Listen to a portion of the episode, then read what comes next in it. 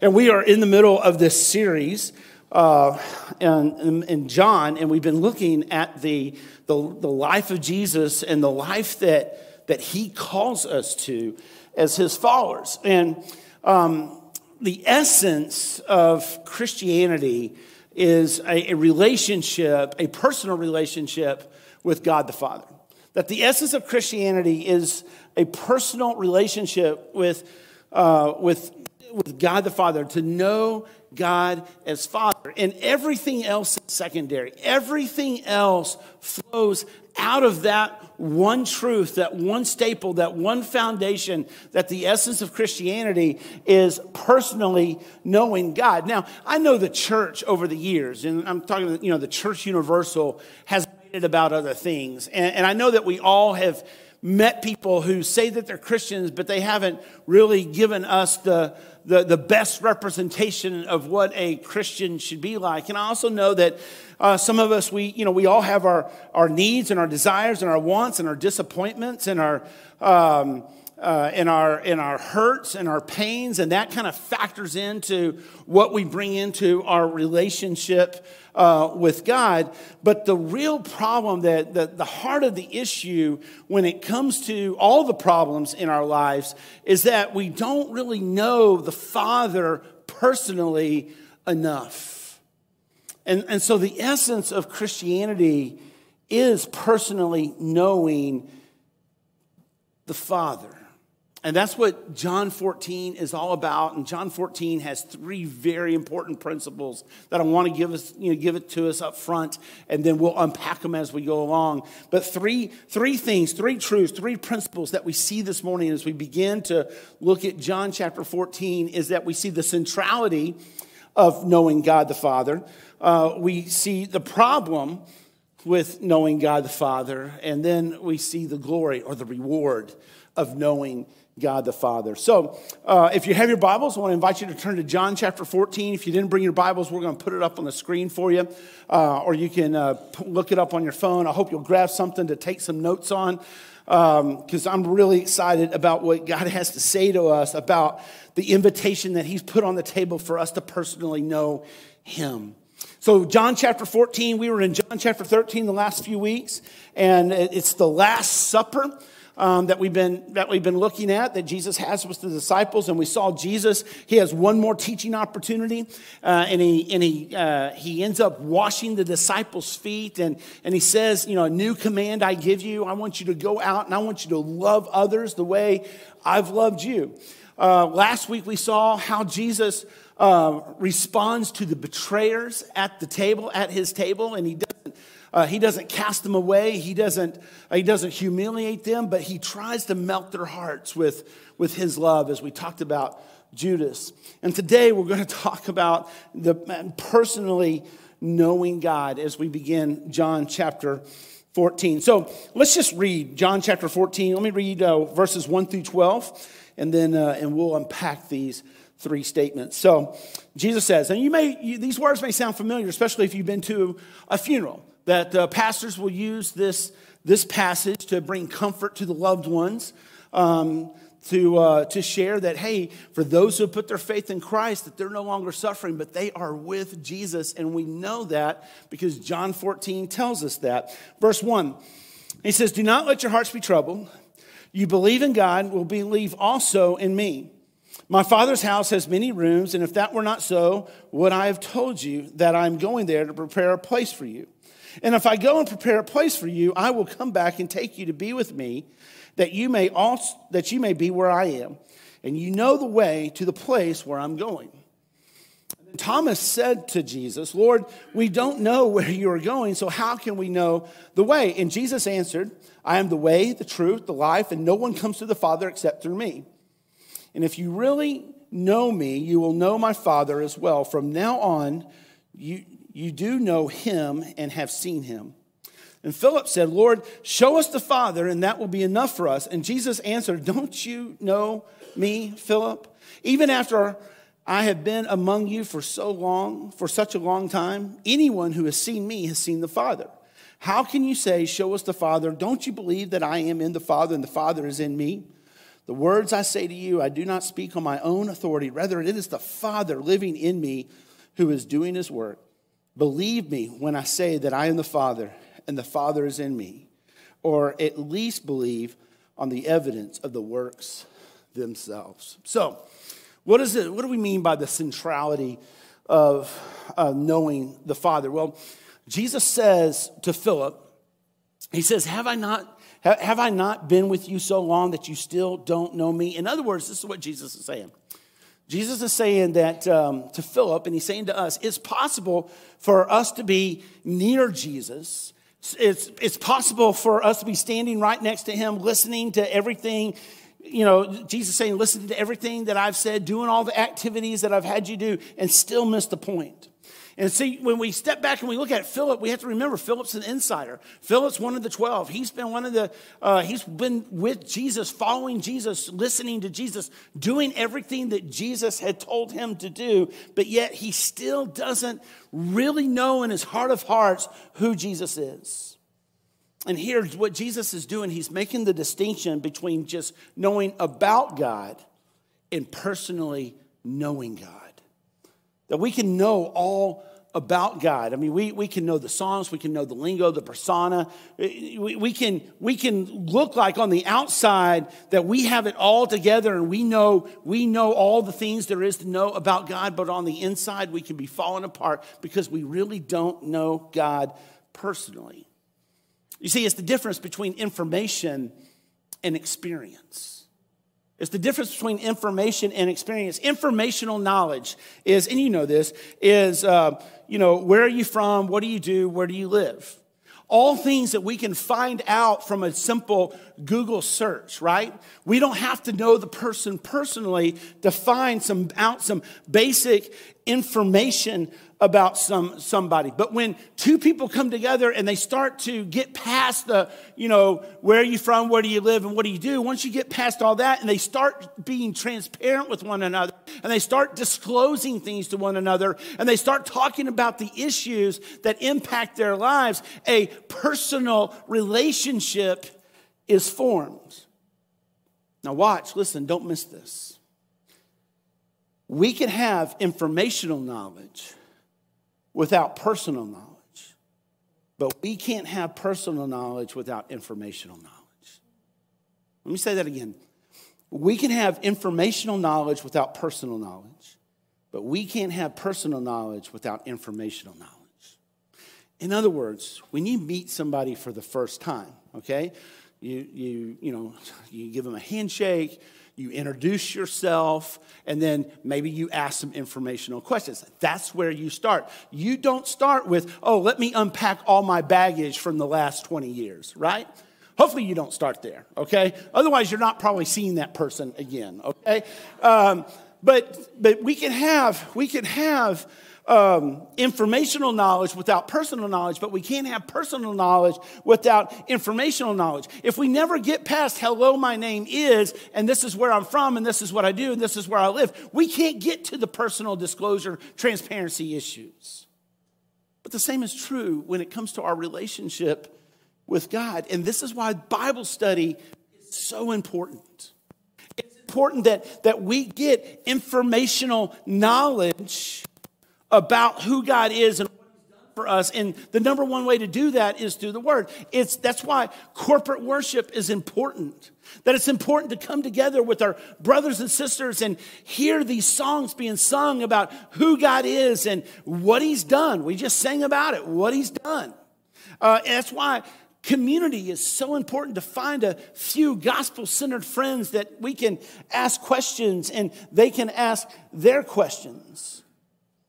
You see, unfortunately, it's possible that we can know all about the Bible, but never really know God. But we can't really know God personally unless we know some things about the Bible.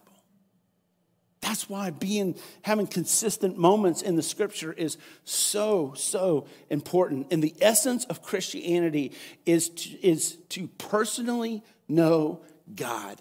And that is our goal. And our goal this morning as a church is that people in all environments, that, that, that preschoolers and, and kids and fifth and sixth graders and teenagers and adults would all come away with the essence that Christianity is not about what I can do for God, but it's about what God has done for me. And the essence of that is a relationship, it's a personal relationship with the Father through faith in Jesus Christ. So that's the centrality of everything that we do and everything that we are. But then we have this problem. We have this problem of knowing the Father. And basically, really, there's two problems. Problem number one is this is that we have to make a personal decision about who Jesus is. We have to make a decision. All of us have to make a decision uh, personally about who Jesus is. And until we make that decision, the New Testament really doesn't have anything to say to us. It doesn't really have anything for us. I mean, it has some nice antidotes, maybe some tips on, you know, how to live and how to treat others, but it doesn't have anything to say to our hearts and our souls and our minds until we decide personally who Jesus is. But see, the problem is we want to start with our questions when it comes to Christianity. We want to start with the, yeah, but, you know, why did God let this happen?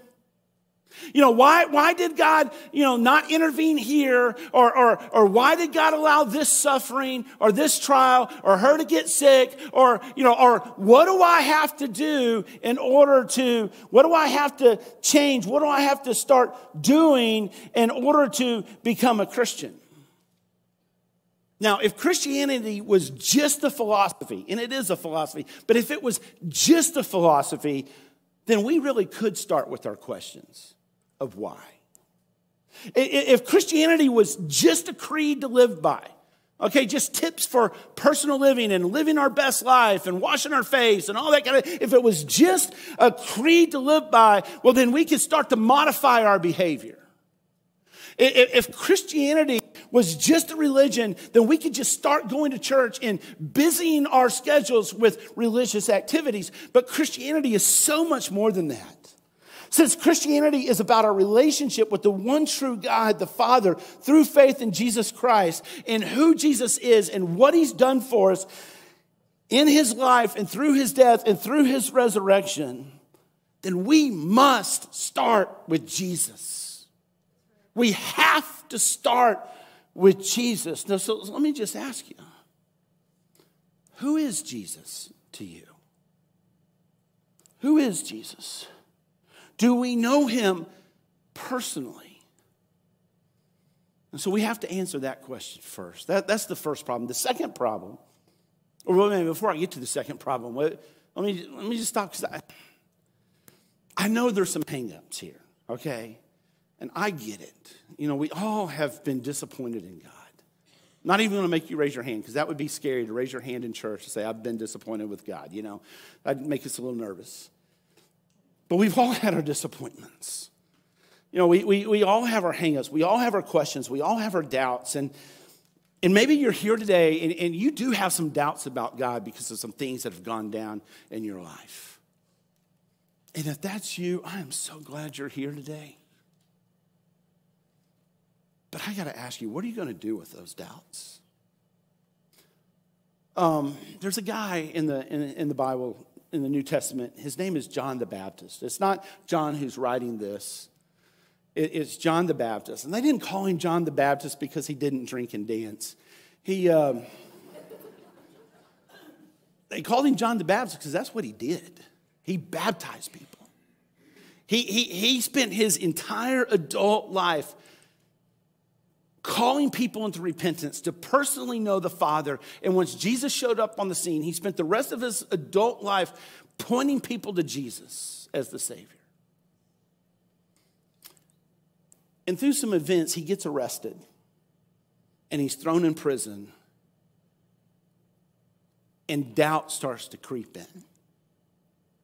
So, if you've ever had your doubts about God, you're in pretty good company. But what does John do about his doubts? He just doesn't, you know, balk on God and say, well, forget that. I don't understand everything that's going on, so, you know, I'm not going to believe anymore. What does he do? He sends a messenger personally to Jesus, and he asks the question, are you really the one? I've been so sure of it and so confident about it. In fact, I've been so sure. I've invited everybody that I know. I pointed everybody I know to you, Jesus. But when, when it hits the fan and things are going down in my life and it looks like this is going to be the end, are you really the one? And so, what do we do with our doubts? What do we do when we have our doubts if Jesus really is the one? Well, let me just give you a few things you can do. I hope you'll jot them down or at least remember them. Number one, if, when you're dealing with doubts, read the gospel rapidly. Read the gospels Matthew, Mark, Luke, and John. Read them rapidly. Listen to them on 1.5 speed, okay, uh, on your way to work. Listen to them or read them rapidly. And the reason why is you'll begin to get a, a context for the, big, for the whole story. You'll begin to realize who the players are, who the characters are, who the people are. And so begin just reading the Gospels. You're not reading it for uh, to grab onto things just yet, but you're reading it rapidly to understand what is going on, who Jesus is, and why he has been sent by God to earth. Okay, so so read number one rapidly. Number two is talk to him, and, and, and this is just prayer. It's just it's just prayer. And I know you know most of us pray to God, but but when I say pray to God, I'm talking about praying the prayer God, will you show me who you are? Show me, Jesus, who you are. That's a prayer that fires Jesus up. Now, I know we pray, you know, God, thank you for this food. Use it to strengthen our bodies and our bodies to thy service. You know, okay, I get it. You know, Jesus like, you don't need to be praying that over that donut, you know. or maybe you do. You know, I know we say our bed, bedtime prayers of now lay me down to sleep and pray the Lord. But a prayer that will fire up the heavens is Jesus, show me who you are. Third, is be in community. Find a small group of people that you can read the Gospels, that you can go through a study, that you can ask your questions, and they can ask you questions, that you're coming together on a regular basis and saying, I read John chapter 14. I really liked it, but ooh, verse 6, that was really hard for me. What'd you think about verse 6? I know some of you are looking at verse 6 right now. We'll get to verse 6, but it's a hard one. And then last, read, watch The Chosen. Watch The Chosen. Um, it's, it's amazing. Season three drops in November. You've got three months, okay, to binge watch seasons one and two, okay? That's all I'm gonna say about that. So that's what we need to do. When we have our doubts, we go to Jesus directly. That's problem number one. What do we, you know, who is Jesus? Problem number two is the absolute and exclusive, pers- exclusive personal claims of Jesus the absolute and exclusive personal claims that Jesus makes. And people hate these. Look at verse 6. And Jesus answered. Thomas says, you know, you know, Lord, how do we know where you're going? How, how do we know the way? Jesus answered, I am the way, the truth, and the life. No one, let's say that two words together. No one, let's say it again. No one comes to the Father except through me. It doesn't get more personal than that. It doesn't get more personal than that. And see, when we get into a personal relationship, okay, there's always a loss of control. Always. When we enter into a personal relationship, there's a loss of control. Guys, when was the last time you got to pick where you ate for dinner? Okay, see, loss of control. All right?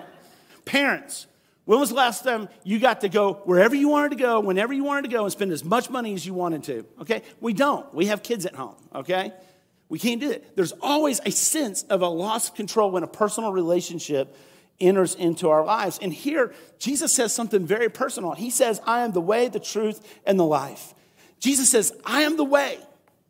Now, now, let's be honest, that kind of bugs us. We want to shift into philosophy mode and start to ask our questions. And we want to say, God, you know, what about good people? Are you saying good people who do good things can't go to heaven if they don't put their faith in you? What, what about Buddhists? What, you know, what, what, about, what about really religious people, really good people who do a lot of good things for their community? Jesus, are you really saying that you are the only way to get to heaven? And the answer is yes. That is exactly what Jesus is saying that no one gets to come to the Father except through faith in who Jesus is and what he has done as our personal Savior. So, yeah, he is the way, but he's also the truth. In, in other words, the truth of Jesus, okay, outweighs how we feel. The truth of Jesus outweighs popular opinion. The, the truth of Jesus outweighs our personal opinion. And that doesn't happen overnight. But as we grow in our faith in Jesus, His truth begins to outweigh our opinions and our feelings and our sense of control. So he's the, he is the way, he's the truth, and Jesus says he is the life. In other words, is he the reason why we live? Because it's only through him that we live. I know that sounds so absolute. And, and, and, personally, I wish it wasn't that way. But it is. But it's personal and there's no in between. And so we have to decide who Jesus is. And then there's the glory of knowing the Father. Verse 8 Philip said, Lord, show us the Father, and that we may, and that will be enough for us. Philip literally says in the Greek language, he says, Give us a vision or miracle, and that will be enough. But Jesus knows that thousands of people have seen the miracles and they still don't believe. And so Jesus says in verse 9, He says, Don't you know me, Philip? Even after I've been among you for such a long time, anyone who has seen me, underline that, anyone who has seen me has seen the Father. Now, Jesus is not saying, if you've seen me with your eyes, you've seen the Father. If you've seen me with your retinas, you've seen the Father. This word that Jesus uses for see in the Greek means to understand. It means to understand. And so to see and to understand means to experience it personally to the point that it impacts our lives. And to know God means that we move from information to experience. To know the Father means we move from just knowing about God because we've been around the church thing for a while to actually knowing God personally. And that impacts every arena of our lives. It impacts the way we think it impacts the way that we treat others, the way we treat others at, at, at the office, the way we treat others uh, at school, the way we treat others in our home. It, it you know, knowing the Father uh, changes the way that, um, that we approach our work it changes the way that we approach our schoolwork. It changes the way that we date. It changes our attitude about sex. It changes our attitude about money. And there are going to be times that as we grow in our personal relationship with the Father through faith in Jesus Christ, that sometimes His truth is going to outweigh our feelings and we're going to have to make a decision. And we're going to have to say, well, because I want to follow Christ and He is the way, the truth, and the life, I can't date you anymore. Or, or we, we have to stop having sex because we're not married. Because Jesus' truth is more important than my feelings or we have to make some, some, some changes to our, to our budget so that we can give according to the New Testament, which is sacrificially and generously and cheerfully. And right now, I'm begrudging giving anything, and so we got to do something about that. I got to change the way I close my deals because I haven't been doing full disclosure and I've been cheating my clients man, God, when our relationship with God grows, it changes us, not from the outside in, but from the inside out. that we will grow to become more patient and kind and generous and gentle and loving and self controlled. And that's the glory, that's the reward, that's the benefit of knowing the Father personally. And every single one of us are personally invited to know God through faith in Jesus Christ. That He came and He lived the life we can't live and He died the death that we deserve. And that we can have forgiveness of sin, eternal life, and a personal, intimate relationship with the Father.